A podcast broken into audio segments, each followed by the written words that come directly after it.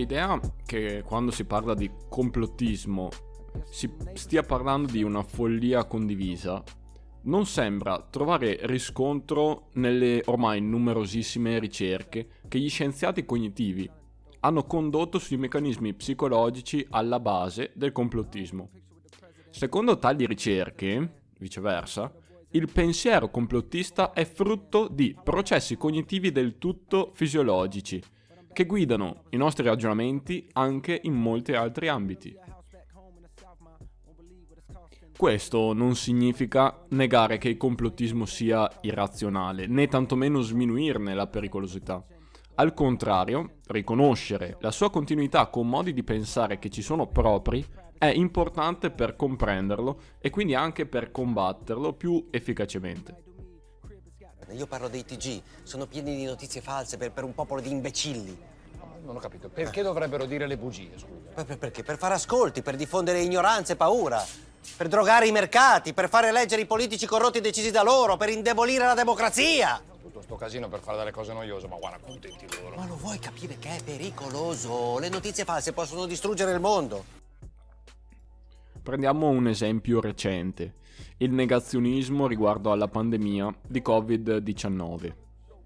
C'è chi nega del tutto che il virus esista, chi nega che sia trasmissibile, mettendo in dubbio l'idea stessa di contagio, e chi nega che sia nocivo come vogliono farci credere. Si tratterebbe di una colossale montatura usata come pretesto da qualche oscura elite, Big Pharma, Bill Gates, per terrorizzarci e controllarci, guadagnando sulla nostra pelle. Ci sono poi una varietà di altre teorie sulle origini del virus, la sua diffusione, i rimedi possibili, eccetera. C'è chi sostiene che il virus sia stato creato intenzionalmente in un laboratorio di Wuhan. Chi sostiene che si diffonda per mezzo della tecnologia 5G o delle coltivazioni OGM. Chi sostiene che le cure efficaci ci sarebbero, ma siano tenute nascoste. E l'elenco potrebbe andare avanti.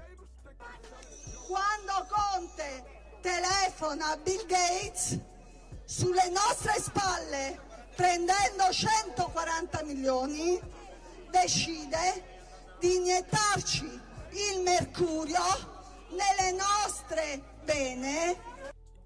Queste teorie sono accomunate da alcuni tratti di fondo. Tra questi una spiccata tendenza alla dietrologia, a pensare che la realtà sia diversa da come appare e che trame di senso nascoste connettano ciò che agli occhi dei più può sembrare frutto del caso. Una tendenza all'intenzionalismo, cioè a ricondurre tutto ciò che succede all'azione deliberata di agenti intenzionali. E una tendenza al semplicismo, ovvero a semplificare drasticamente questioni complesse cercando spiegazioni lineari e intuitive. Come molti studi hanno messo in luce, questi tratti caratteristici del pensiero complottista a loro volta hanno origini in importanti bisogni psicologici che noi tutti abbiamo. Innanzitutto bisogni epistemici di comprensione di certezza soggettiva, particolarmente acuti in un momento in cui dubbio e confusione regnano anche tra quegli esperti dai quali vorremmo risposte sicure. People were looking for that for an answer as to why everything was happening. People were also locked down in their homes. They were, you know, stuck to their computers, stuck to their phones all day. So they had more exposure to this kind of thing online.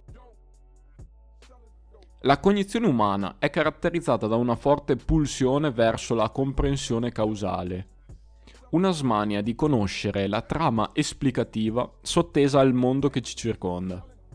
Quando non disponiamo di spiegazioni per qualche fenomeno, o quando quelle di cui disponiamo sono troppo complesse per le nostre capacità cognitive, piuttosto che limitarci a sospendere il giudizio, ne produciamo noi stessi di più semplici e intuitive.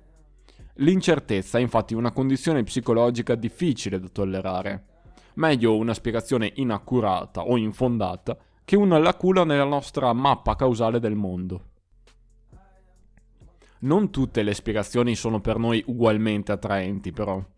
Come già sottolineato, tendiamo a preferire spiegazioni intenzionalistiche, che ascrivono la responsabilità di ciò che accade alle intenzioni di qualcuno. Questa tendenza risponde ad un altro fondamentale bisogno psicologico, il bisogno di controllo. Tutti desideriamo sentirci in qualche modo padroni delle nostre vite, capaci di determinarne almeno alcuni aspetti importanti. Il pensiero, per cui ciò che ci succede è prodotto dalle intenzioni di un agente, può aiutarci ad appagare questo bisogno, dandoci l'impressione, sia pur illusoria, di poterlo controllare meglio.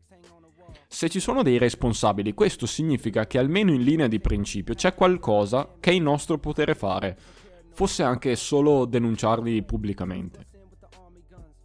Collegate ai 5G e diventeremo dei piccoli robot. Se tu vuoi ammazzarmi, basta alzare la temperatura del mio corpo e io muoio. Perché ti va così?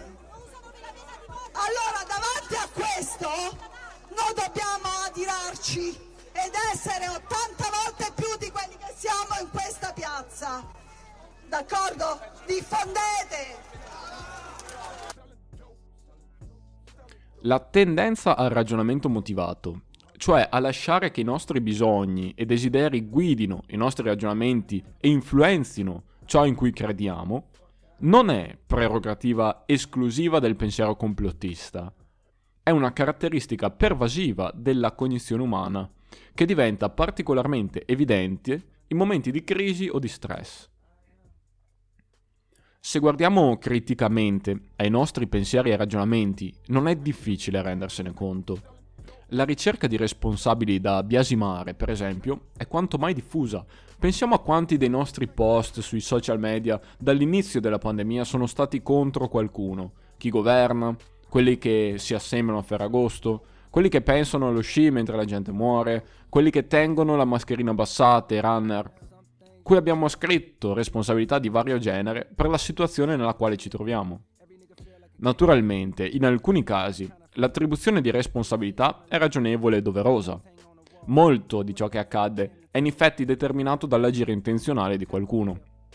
Ma molto non vuol dire tutto e noi facciamo fatica ad accettare anche minimi margini di fatalità, soprattutto quando gli accadimenti in questione sono sgradevoli e preoccupanti.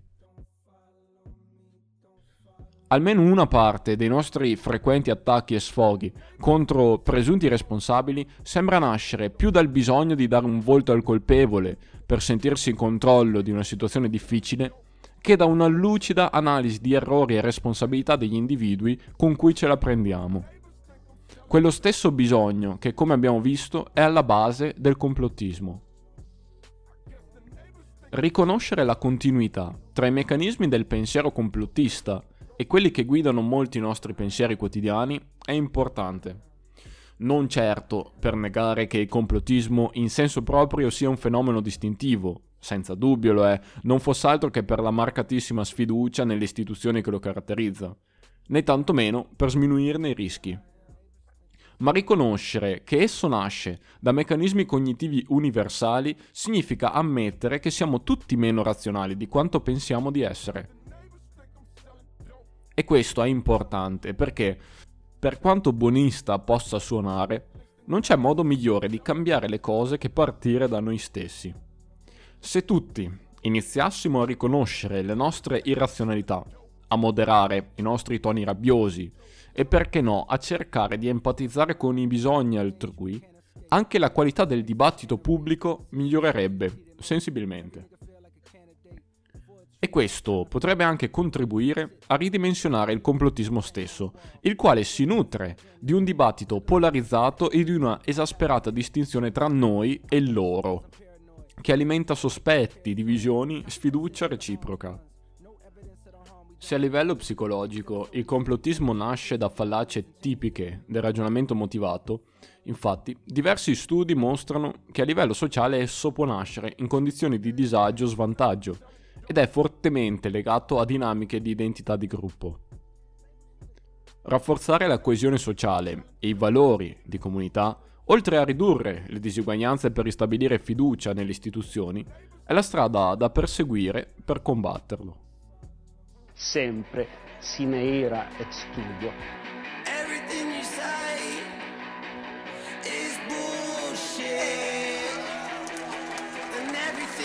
Quando non